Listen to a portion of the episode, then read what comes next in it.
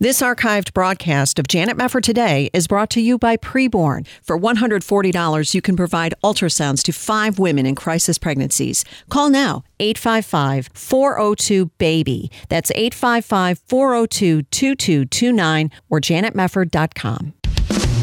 This is Janet Mefford today. Our confidence is in Christ alone. Are we going to stand with God come what may? If the Word of God says it, I believe it. And that's the way it is. And now, here is Janet Mefford. Welcome, everybody. If there's one thing that's become patently obvious in the last few months, it's that the founders were brilliant for giving us a Second Amendment. And all you have to do is look at Portland or Seattle, where the police are increasingly shoved to the side and rioters are taking over. And you see that millions of Americans are beginning, if they didn't already before, to treasure those freedoms to bear arms more than ever. But if Senator Kamala Harris has her way, you're not going to enjoy more freedoms under the Second Amendment, but fewer, because as national Review points out she is the first person to be on a major presidential ticket in American history who openly supports gun confiscation. And of course, she's the number two to the presidential candidate who has said on the Biden Harris campaign page that he's going to buy back the assault weapons and high capacity magazines already in our communities. Doesn't that sound delightful? And yet so unconstitutional at the same time. So we're going to get some thoughts on it all right now from author and radio broadcaster Mark Walters. He is host of Armed American Radio Radio and Armed American Radio's Daily Defense, and also spokesman at the Second Amendment Foundation. Mark, great to have you back. How are you doing? Oh, Janet, always a pleasure. Thanks for having me. Sure. Lots to talk about. There is a lot to talk about. Let's get into it. President Trump said this week that Democrats are taking away the Second Amendment. He said they're going to take away your guns. And as sure as you're standing here today, if they win, that's what's going to happen. Do you think he's right? I can prove it to your listeners right now. If you want to give me a couple minutes, I can absolutely prove it to them on Joe Biden's own website. Great. Off to the races. Go ahead. Okay. First thing, we've all heard, and I know you, you and I have talked about this over the years. What's the, their go-to? The go-to is, in fact, Lori Lightfoot, the mayor of Chicago, said this just last week with gun violence spiking in Chicago and every other Democrat-controlled city in the country, by the way. She said, President Trump could help us if he would just do one thing first. We need universal background checks common sense gun safety measures. Universal background checks means what? That means any gun transaction period wipes out private transfers.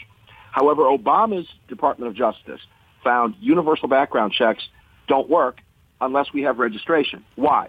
Here's an example. If I sell you a gun, Janet, in a private sale today, which is legal, the government has no idea that transaction occurred. Why? Because there's no registration of our firearms. So when you hear the percentage from the left that says 40% of all transactions are made through private transactions without a background check, there's no way to know that number. It's a made up bullet point. It's a talking point from the political left. There's no way to know that because there is no such thing as universal background checks with universal registration. Obama's own Justice Department told us it won't work. One won't work without the other. So let's use that now and go to Joe Biden's own website. Number one, as president, Biden will ban the manufacture and sale of assault weapons and high-capacity magazines, step number one. While working to pass this legislation, Biden will also use his executive authority to ban the importation of assault weapons. What is an assault weapon? As we see in Washington State and California, every single semi-automatic rifle, period. Hmm. It's whatever they say it is, and we know that to be the case. Right. That's right from Biden's website. So they're going to ban that right off the bat. Number two, what about, Janet, the 50 million most popular modern sporting rifle AR-15s across the country. Now, what are we going to do with those, Joe? Well, Joe's going to quote from his site, regulate possession of existing assault weapons under the National Firearms Act, which means he wants to treat your semi-automatic AR-15s as machine guns, which is what the National Firearms Act does. He will pursue legislation to regulate possession of existing assault weapons under the NFA. Now that we do that, that's universal registration right. because the NFA requires to know where every single one of those guns are and who has them. So now you've got banning them and universal registration. What is step number three from Biden's website? Regulate possession of existing, oh, uh, buy back, excuse me, buy back the assault weapons and high capacity magazines already in our communities. Yep. Biden will institute a program to buy back weapons of war continually on our streets. You have two options sell the weapons to the government or register them under the National Firearms Act. He just laid out for you all three steps for confiscating weapons that we've been warning about for over a decade. Good grief. Okay, well, first of all, isn't he the guy that calls them AR 14s? So maybe we should go back to that and then he, he wouldn't be able to get to the actual AR 15s. Joking, of Well, course. But know. it's, it's very, you know, this is really, really scary because you're looking at what's going on out on the streets and you're thinking, defunding police, getting rid of everybody's guns. Gee, this sounds awfully Soviet to me. You know, I I've asked the question before. We've asked the question of each other. What is it about this agenda that requires them to disarm us?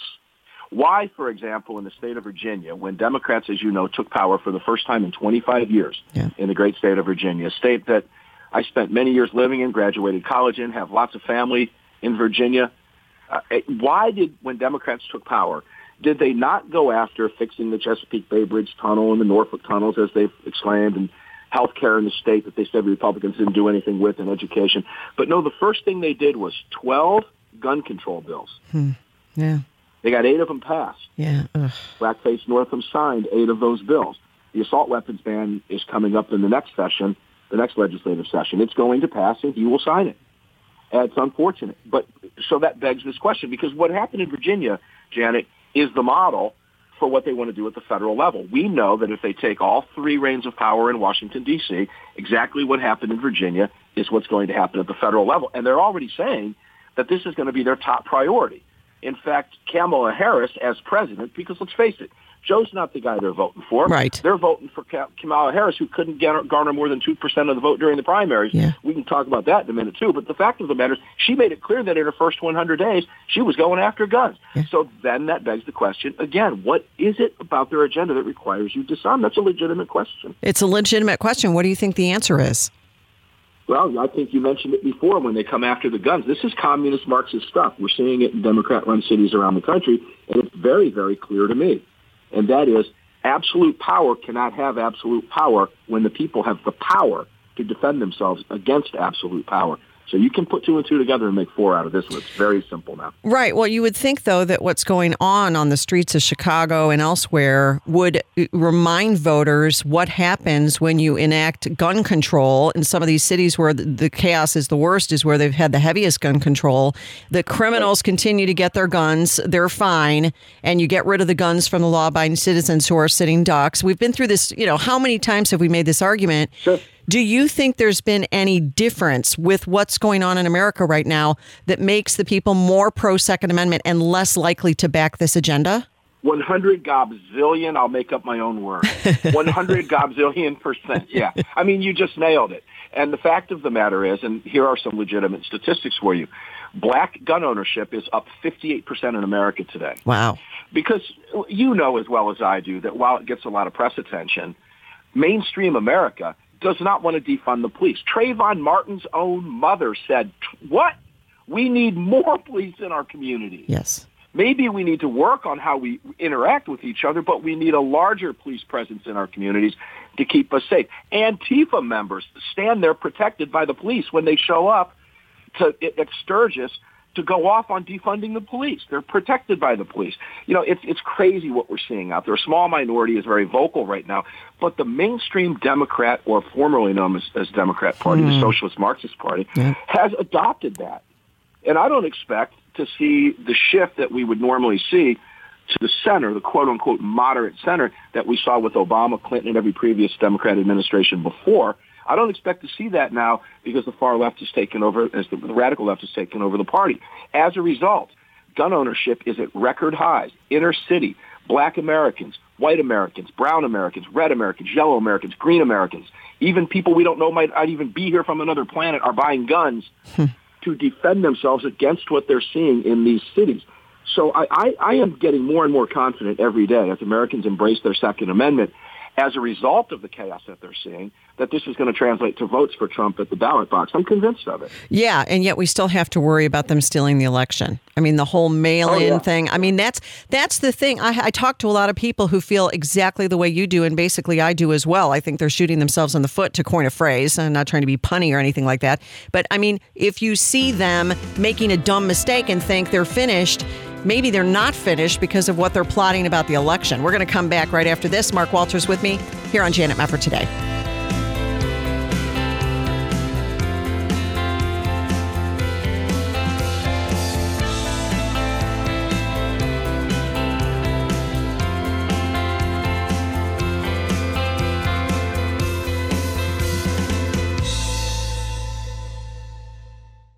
Are you in need of a healthcare program? You're in luck. As a member of Liberty Health Share, you're part of a community that comes together to share their medical expenses. You can sign up throughout the year with membership starting as early as the following month, and there are no contracts or commitments. Programs start as low as $349 per month, and there's no network, so you can choose your own doctors and hospitals. Liberty Health Share is a nonprofit ministry, not insurance, so your money goes toward helping other members with their eligible medical expenses. And in your time of need, other members are there for you too. You can feel good knowing you're part of a community of like minded individuals who understand the importance of people coming together to bear one another's burdens. Find out more at libertyhealthshare.org slash JMT. That's libertyhealthshare.org slash JMT. Or call now 855 565 2561.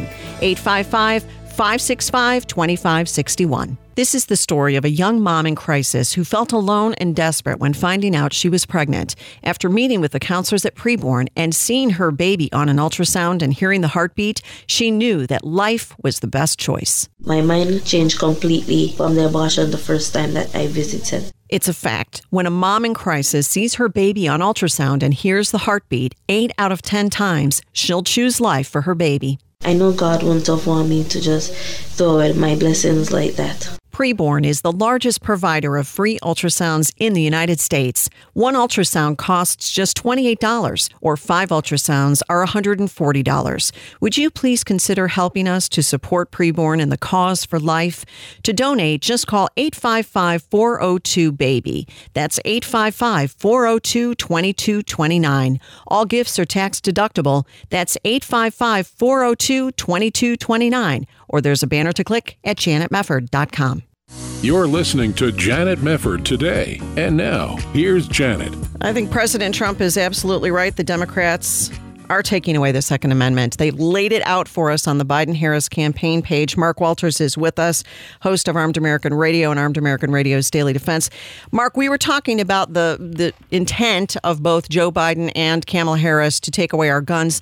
You know, Harris has said we have to have this is back in 2019. We have to have a buyback program, and I support a mandatory gun buyback program. Then she said in the primaries, upon being elected, I will give the United States Congress 100 days to get their act together and have the courage to pass reasonable gun safety laws. And if they fail to do it, then I will take executive action.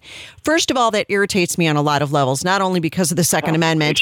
Who in the world is this woman to be threatening Congress? Do it. I mean, this is Obama. I guess we've seen this movie before. But who is this woman to say, Congress, do what I want or I'm going to do it myself? What about this power of executive action that is now the tool of the left to do whatever they want over and above the legislative branch? Because they don't care about the Constitution. And, and I, again, you nailed it. Kamala Harris, that was a tweet she put out on July 25th, by the way. And in it, she said, as president, I will give Congress, I will give Congress Yeah. 100 days Yeah. to get their act together and pass reasonable gun safety laws. If they don't, I'll take executive action. Thoughts and prayers are not enough. You know, I felt the same way. Who made you queen?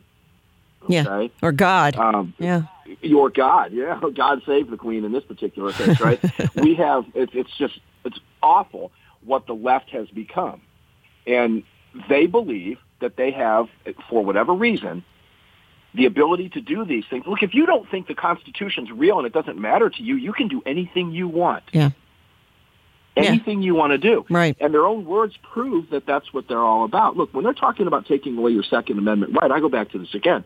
Listeners, please ask yourself the question. I, I don't want to put the answer in your head. Ask yourself the question. Think about it tonight when you lay your head down. What about their agenda is it that they're doing this? Ask that, and co- you'll come up with your own answers. I, I would, I would challenge you to do that. Yeah, no, I agree. Here's the other thing: is we're in a weird time period, as we were discussing a few minutes ago, with what's going on with Antifa and Black Lives Matter and all the rest, and the feigned race war that's really about Marxism. But here's what's weird: back in the day, the left always needed something like a school shooting. To, in order to justify this kind of talk, now the circumstances are completely reversed. Everything we're seeing in front of us validates the need for the Second Amendment, and they're still talking about it. Have you heard anybody on their side of the aisle or anywhere across the American spectrum of people who are pointing this out? Hey, wait a minute. I thought you needed all this because of school shootings. We haven't had any big school shootings. Kids aren't even going to school. So, how do you justify the need for common sense gun safety and registration? And uh, has anybody been pressed to explain this at all? No, and that's really, I'm glad you brought that up, Janet. This is really interesting. Gosh, I, I wish we had three more hours. Yeah. The, it, really, this is a rabbit hole that needs to be discussed, that, that we need to go down. Gun control right now, as Americans are buying more guns because they see this unrest, is crushing the gun control agenda right beneath the feet of Shannon Watts, Michael Bloomberg, et cetera. Yet the press, because they know they have the media, the mainstream, legacy, hateful, un-American, treasonous media on their side, they know they can continue to work their talking points. And it flies in the face of the reality that we're seeing in real life. 3.2 million background checks performed in July. God knows how many there's going to be in August. Each month a record. Those are those translate to gun sales. And you would think that that would get through to them. Well, they're not talking about that message until a couple months ago. Curiously, Nancy Pelosi floats out of nowhere a gun control message that kind of came out of nowhere. And I thought, wow, that's a trial balloon. Hmm. And I had a conversation with Gottlieb about that. Where did that come from? He said that wasn't as much a trial balloon as it was a dog whistle call to their base that gun control is still on their agenda. Wow. Regardless of the facts, but again, I have more faith. I have to. I, I have to have more faith in the American public. I do not believe the American public is going to buy into this. I think you're going to see Trump pick up record black vote in America. I think you're going to see Trump pick up new gun owners who say, you know what? I don't want to lose this right when I look at what's happening in the city I live in. Right, right. I agree. I, I, I just I have more I have more faith in Americans than that. I really truly do. I hope I'm right. Yeah, I hope you're right too. I agree with you. Now, there was a recent court decision that was pretty significant. The Ninth Circuit ruled just yeah. a few days ago that California's ban on large capacity ammunition magazines is unconstitutional and a violation of the Second Amendment. This is good. This is a good decision. What about, though, the role of the judiciary, you know, the district courts, the federal courts, ultimately the Supreme Court to say the Second Amendment stands? I mean, what, how much faith do you have in the court system to undergird what the framers wanted us to have in the ways of rights? Oh, another great question. The the LA Times put a column out on February 22nd that was headlined Donald Trump has flipped the Ninth Circuit. And I've always referred to, and many people in, on my side have referred to the Ninth Circuit as the Ninth Circus. Yeah. It was the most overturned court in the in the nation by the Supreme Court for many many years. It is rabidly anti-gun. It's based out of San Francisco. It covers the eight states in the Western District. You can do the math and figure that one out yourself. They have been notoriously unfriendly to gun rights. And Donald Trump, this is why, this is what shows what is on the, what's on the election, what's, what's, what's on the ballot on November 3rd. It's not just the Supreme Court. We thought it was the Supreme Court in 2016.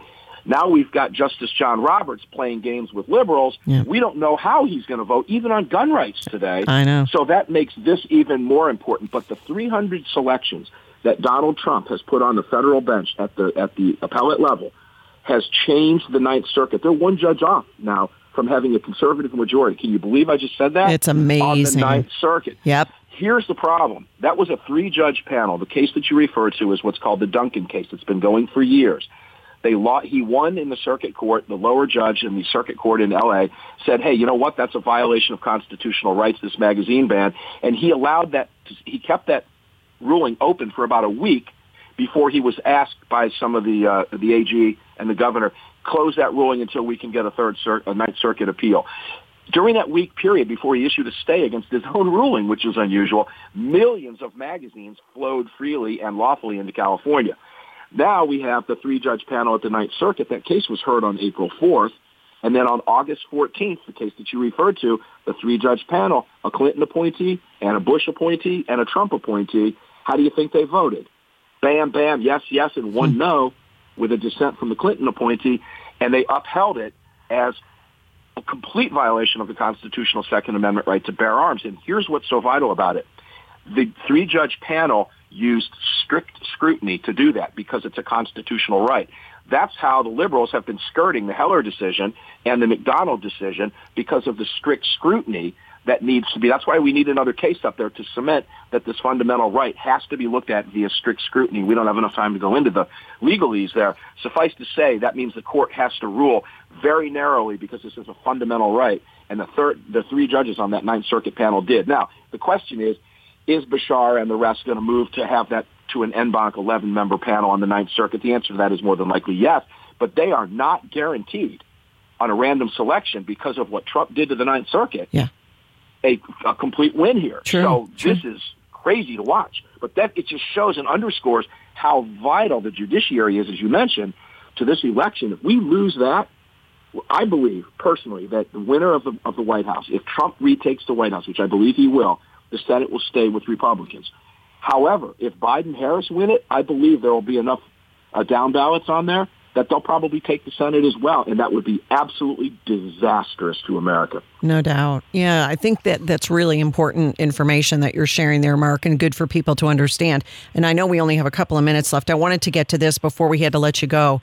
When they talk on the Biden Harris site about getting AR 15s off the streets, I mean, first of all, we Right. know AR 15s are hardly ever used in crimes. I mean, that's, that's Right. you know, but what about the execution of that? If you had a mandatory buyback program, wouldn't it necessarily involve police coming to your home? Because if AR 15s aren't there on the streets and they're mainly in people's houses, how exactly do they do this mandatory buyback? Well, they do what they did in Connecticut. They talk a big game, they blow it up, and then nobody pays attention to their law, and then they're too chicken little to enforce it because they know what would happen. Hmm. If you had forced confiscation going home to home, you will have dead Americans on both sides of those front doors. Yeah. You'll have dead cops. You'll have because I'm telling you, millions of Americans will not give up their arms. And let's be real here. Kamala Harris did support that. She's backtracking now. But before I let you go, you got to remember one thing. Kamala Harris is going to try to become one of us on the campaign trail. I'm a gun owner, she's going to say. she's going to play that card, and I would never do that to you. We have a right to bear arms. I respect that. But, and when you hear but, the Second Amendment doesn't have a but. I'll leave it at that. Yeah, good point. And water guns don't count, Kamala. So we know you're a liar. you know, th- this is the She is, and we all know it. Yeah, we all know it. This is the frustrating thing. And uh, do you believe, though, that they would actually attempt to forcibly get people's guns away from them? I mean, I think a Yeah. lot of Americans Yeah. go, what I never thought would have been possible maybe two years ago, now I'm thinking could very well be possible if these people were to get into power. Yes, 100%. There'd be another civil war in this country, and I'm not afraid to say that. I think you're right. Absolutely, 100%. However it would, however it would unfold, you've got to remember. I hate bumper sticker logic, Janet. I hate it until I really love it. okay. Here's to, to to Kamala Harris, as I call her. I hope I'm intentionally mispronouncing her name. Yeah, who knows? Here's the deal, Kamala. If if 150 million law-abiding gun owners in possession of billions of rounds of ammunition and hundreds of millions of guns were a problem, dear, you would already know it. Hmm, great point. That's exactly right. That's exactly right. Because for millions of Americans, as you've pointed out wisely, time after time, they're law abiding citizens. They just want to be able to have the right to defend themselves, their families, their property in the event that they are confronted, like you were. Um, and they're able to do that and not have to wait for the police to show up. And these days, there might not even be any police to show up if you live in certain cities in the United States. So, all of this is really important. You got to tune in also to Armed American Radio and Armed American Radio's Daily Defense with the great Mark Walters. Thank you so much, Mark, for being with us again. I love it, Janet. Thanks for having me on. You bet. Take care. We'll be right back.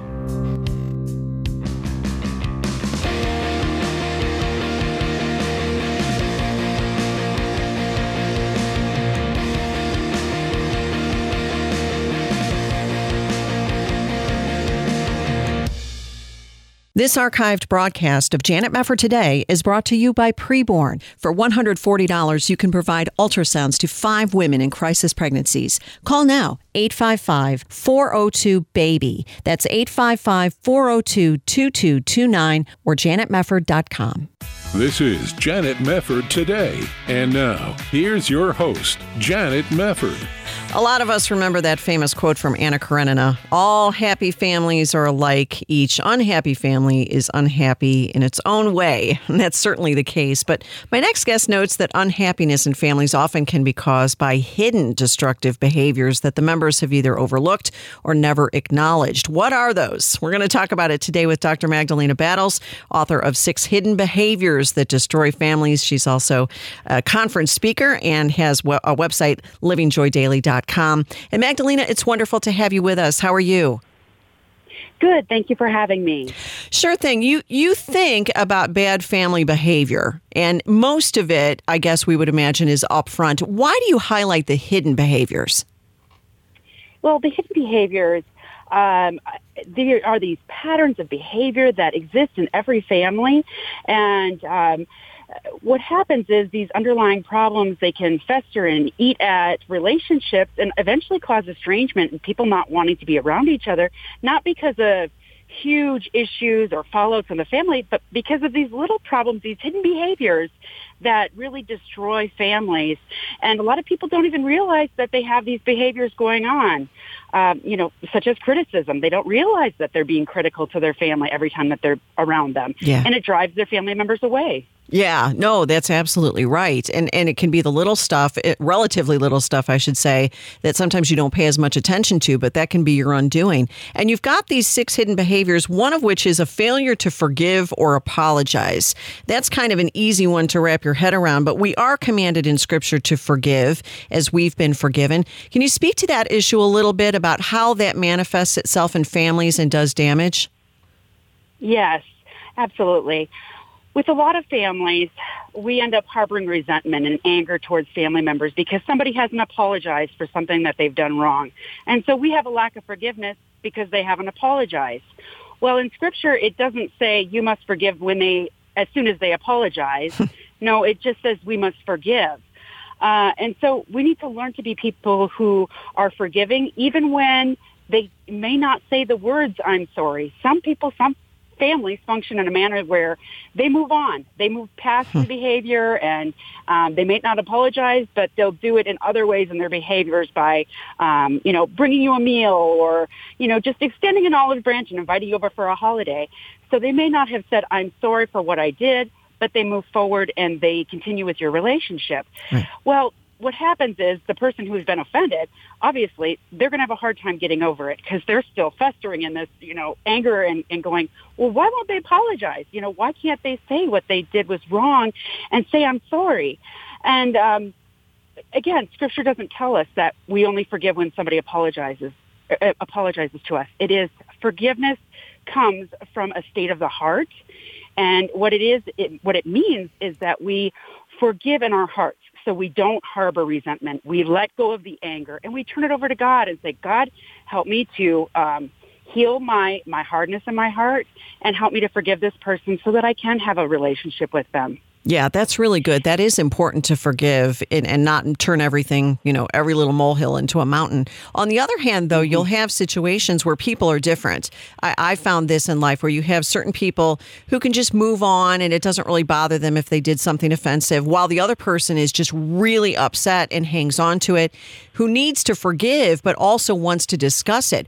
How would you mm-hmm. recommend people resolve that? If, if you really are saying, listen, I, I really deserved an apology for that, I can't move move on until we discuss it, but the other person isn't very inclined to sit down and have that conversation.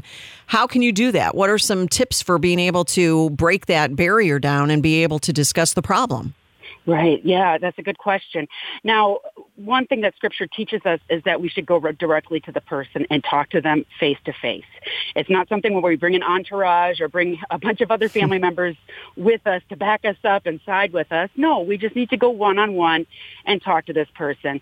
And you do it in a, in a situation where it isn't heated, where you're not currently in an argument or um, having an issue. So you, you say, you know, I'd like to meet you for coffee. I have something I want to talk to you about. And, and when you go to them to talk to them, you need to approach the uh, situation with a conversation and a tone that is uh, seeking to heal the relationship, yeah. not to create more divide. Good. Because sometimes when we get defensive and we say, you did this, you did that, it's only go- going to cause more fracturing in the relationship. So if you truly want restoration of the relationship, then you can sit down and say, I just want you to uh, see it from my side and, and I want to hear your side as well. And I'm telling you this because I do love you and I want a relationship with you and I want to help heal our relationship. And setting it in that tone helps to soften their heart too. And then you have to have it be willing to um, not expect an apology because sometimes mm. there are people that won't apologize. Yeah. But you have to make that decision that it doesn't matter what the outcome is, whether they apologize or not. I'm going to have forgiveness because God calls me to forgive regardless. That's great. That's great. What about criticism? You had mentioned criticism before. Sometimes you'll have constructive criticism, but oftentimes in families it isn't so constructive at times. How, how do you differentiate between you just insulted me versus you really have my best interest at heart?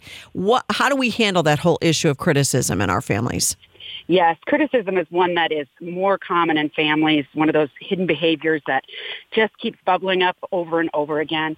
Um, with criticism, we need to start being a little more conscientious of how we treat our families and how we talk to our family members.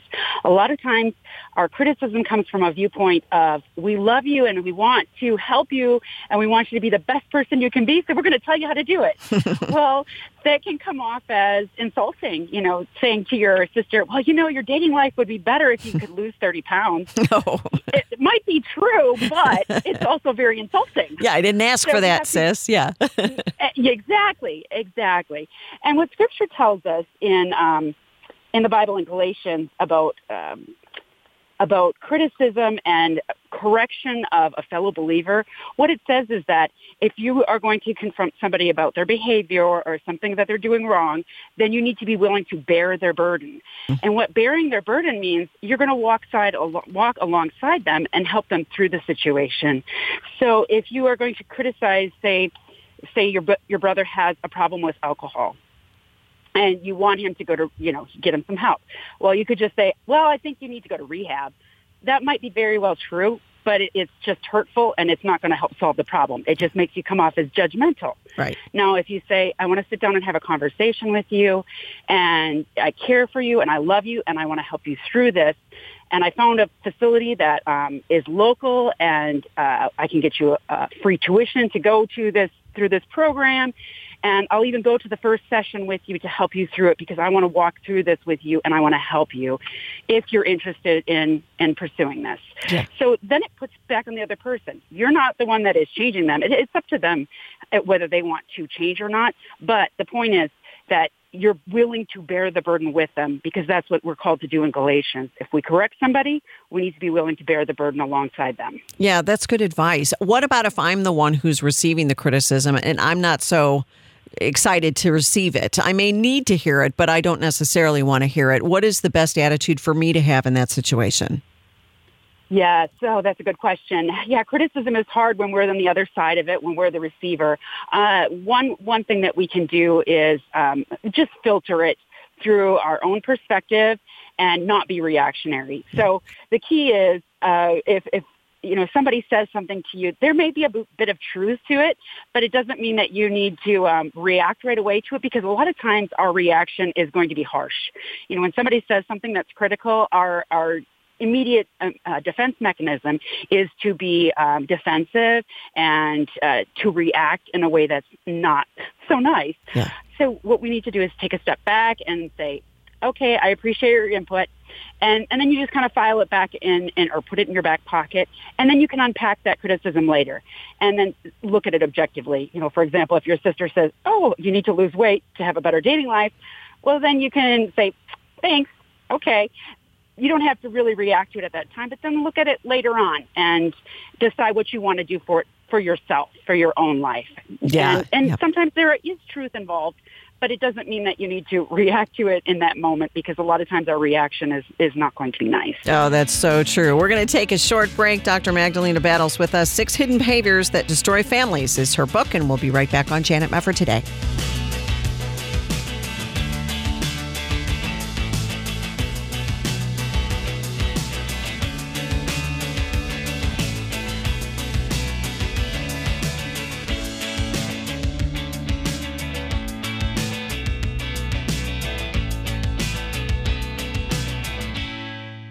With everything going on in our world today, life can seem pretty dismal. We have a pandemic, riots, racial tension, and you might be asking, how can I make any difference? Well, here's one way you can make a huge difference in someone's life through the ministry of preborn. Preborn is dedicated to saving babies' lives from abortion through offering free ultrasounds to pregnant women in crisis. And when women in crisis pregnancies see their babies on ultrasound and hear the heartbeat, eight out of 10 times they'll choose life for their children. Preborn is the largest provider of free ultrasounds ultrasounds in the USA, and preborn centers are often situated in the highest risk abortion hotspots, competing with Planned Parenthood for babies' lives. The mainstream media doesn't want you to know that Margaret Sanger, the founder of Planned Parenthood, had a racist legacy stemming from her well documented connections with the eugenics movement. If you want to help make a difference in the midst of chaos, please support preborn. One ultrasound is just $28, and five ultrasounds are $140, saving five babies' lives. 100% of your donation goes to saving saving babies' lives. Please call 855 402 BABY. That's 855 402 2229. Here's one mom talking about what preborn has meant to her. Hearing the heartbeat made me cry, and it was certain that I was going to keep my baby forever. Uh, she's been such a joy. Uh, I now see my daughter, and I cannot imagine my life without joyful, smart baby. Would you please join with Janet Mefford today and Preborn and the Cause for Life? When you donate, you'll get a picture of an ultrasound along with stories of other babies' lives who you helped to save. And right now, through a matching grant, your donation of $7,500 will place a machine in a needy women's center. These life saving machines cost $15,000, more than most centers can afford. Call now 855 402 BABY. That's 855 402 2229. Or there's a banner to click at janetmefford.com. Once again, 855 402 BABY. That's 855 402 2229. You're listening to Janet Mefford today. And now, here's Janet. Well, here's a good verse Proverbs 16:28 A perverse person stirs up conflict and a gossip separates close friends. We welcome you back to the show. Dr. Magdalena Battles is my guest. We're talking about her book Six Hidden Behaviors That Destroy Families: Strategies for Healthier and More Loving Relationships. And that's one of the hidden behaviors that destroy families, gossip. That's one of the ones that you mentioned Magdalena in your book. How do you curtail it in a family? If you have a family that you know all families do talk about each other, it's just a reality of life but when does that discussion about a family member fall into gossip in a harmful way that really can destroy a family ultimately? Yes, gossip is is uh, talking about person in a, uh, another person in a way that is detrimental or negative, even if it may be the truth. So you could be saying, "Oh, so and so is going through a divorce, and did you hear that? You know, their husband or their wife had an affair." That might be the truth, but it's hurtful because it is negative information about their personal life. Yeah. So um, gossip, it doesn't need to be false information in order for it to be gossip. It can be true information, but if it is harmful to their reputation or harmful if if they wouldn't want it being said about them behind their back, um, it is something that uh, shouldn't be said. And well, so with right. families, what we need to do is we need to take an opportunity to um, if we're thinking about a family member or are inquisitive about their lives, we need to pick up the phone and call them ourselves. I remember my mom asking me one time, or I was on the phone with my mom, and I said to her, I said, "Oh, how's how's Justin, my brother Justin, doing?" And and I said something like, "Oh, I heard such and such. You know, he was dating this other girl now, and this was several years ago um, when he was still single." And and she said to me, "Why don't you pick up the phone and call him? I'm sure he'd love to hear from you." And you know, she was right, and I it kind of took me. Um, by surprise and I thought, she's right. You know, I don't have to wait for him to call me.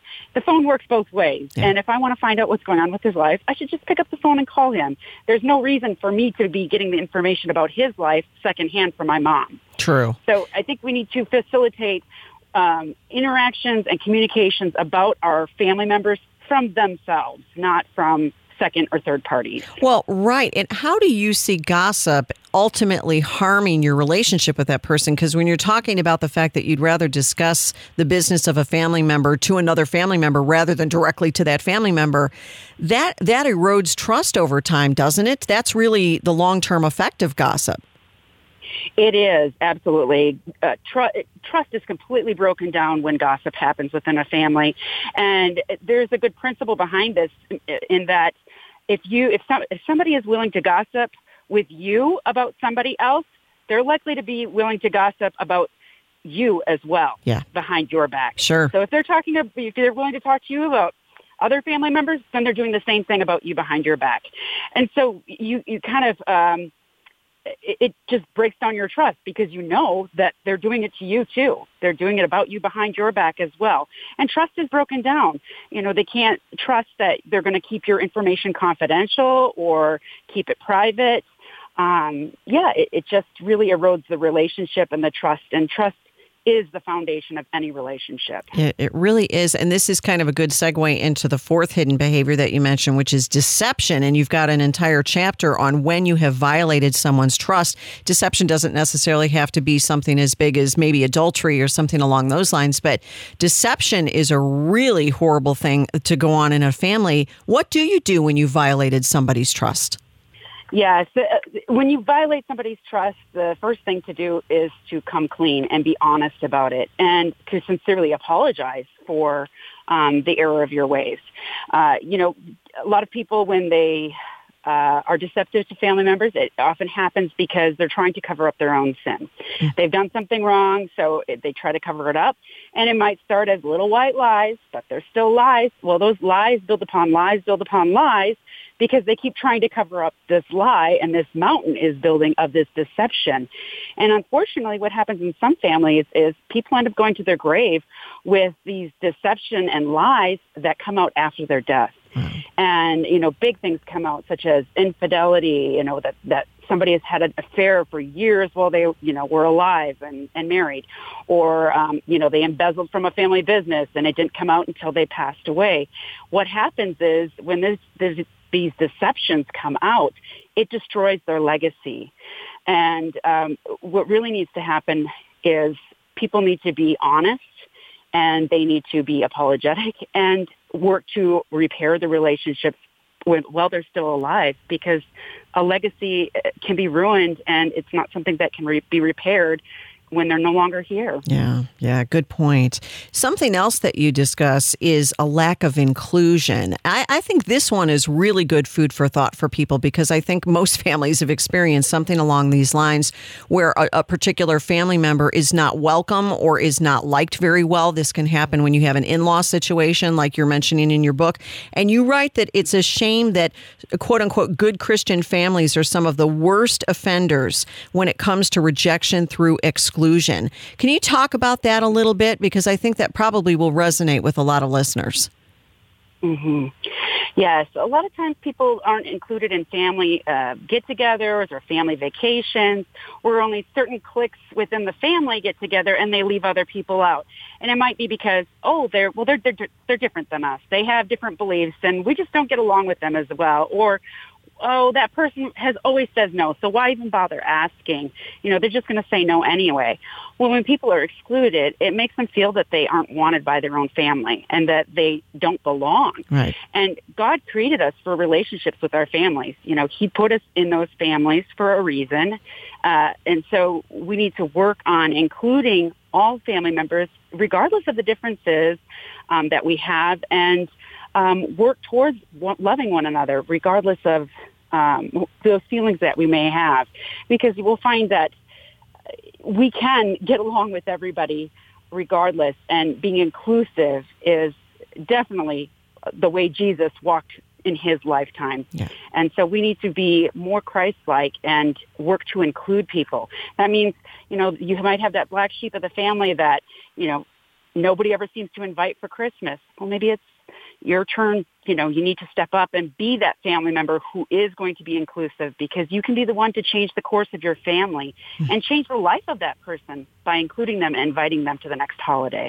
Yeah, and it's interesting because sometimes when you have a situation where one family member is excluded for whatever reason, then other family members start taking sides you can end up with, you know, so and so the cousin Mary wasn't invited to the wedding and that really made the mother mad and the sisters mad. But now on the other side, you have Aunt Judy who's mad at them, you know, and then it just kind of Yeah. goes through the whole family and then it can trickle down to their kids and then their kids are mad at each other even though they have no relationship with each other that requires them to Right. do that. I mean, that's that's the stuff I think that isn't mm-hmm. talked about very much is how much it can reverberate throughout the entire clan, not just between the offender and the offendee. You're absolutely right. It's like a ripple effect. It starts, you know, with one little pebble and it creates one little wave. Well, those waves can go from generation to generation and they just keep going. And, and unless somebody is willing to change the course of those ripples and willing to break it up and willing to turn a corner and say, no, we're not going to do it this way anymore. I think we need to work to get along and work to be inclusive so we can all be together. Um, that's the only way that true change can happen. True. That's great. That's great. What about the aspect of healing? How do we trust the Lord for these matters in our families and really allow Him to heal us? I, am sure, you know, just because we're Christians doesn't mean some of us haven't experienced some of the things you talk about in the book. But what about starting that process of healing and being able to make things right in your family if you really have gone through some of these things? Mm-hmm. Yes. You know, we can't change other people, but we can change ourselves and we can change the way we react to things. And so change within the family starts with ourselves. And sometimes that's difficult. Sometimes that self-introspection and looking at the mistakes we've made, that's hard. That can be difficult to um, deal with. But God can help us through it and God can help us change our behaviors and change our reactions. So in any situation, regardless of the mistakes that have been made in a family, God can heal and God can bring restoration, but we need to turn it over to Him.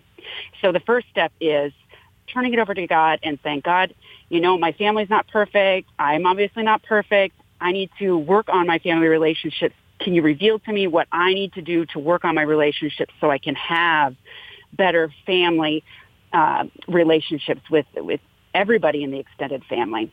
I think that's and great. God will reveal that. Yeah. Yes. I think that's great because, you know, I often say this I have a difficult time changing anything in myself, much less changing anybody around me. So, you know, it has to start with me. It has to start with me going before the Lord and saying, Lord, I really messed up. And please, you know, look into my heart, Lord, and, and create in me a clean heart. That's that's the first order of business. And I think this is really good advice in this book. It's called Six Hidden Behaviors That Destroy Families by Dr. Magdalena Battles. You can check out her website, Living Joy So good to have you here, Magdalena. Thank you so much for joining us today.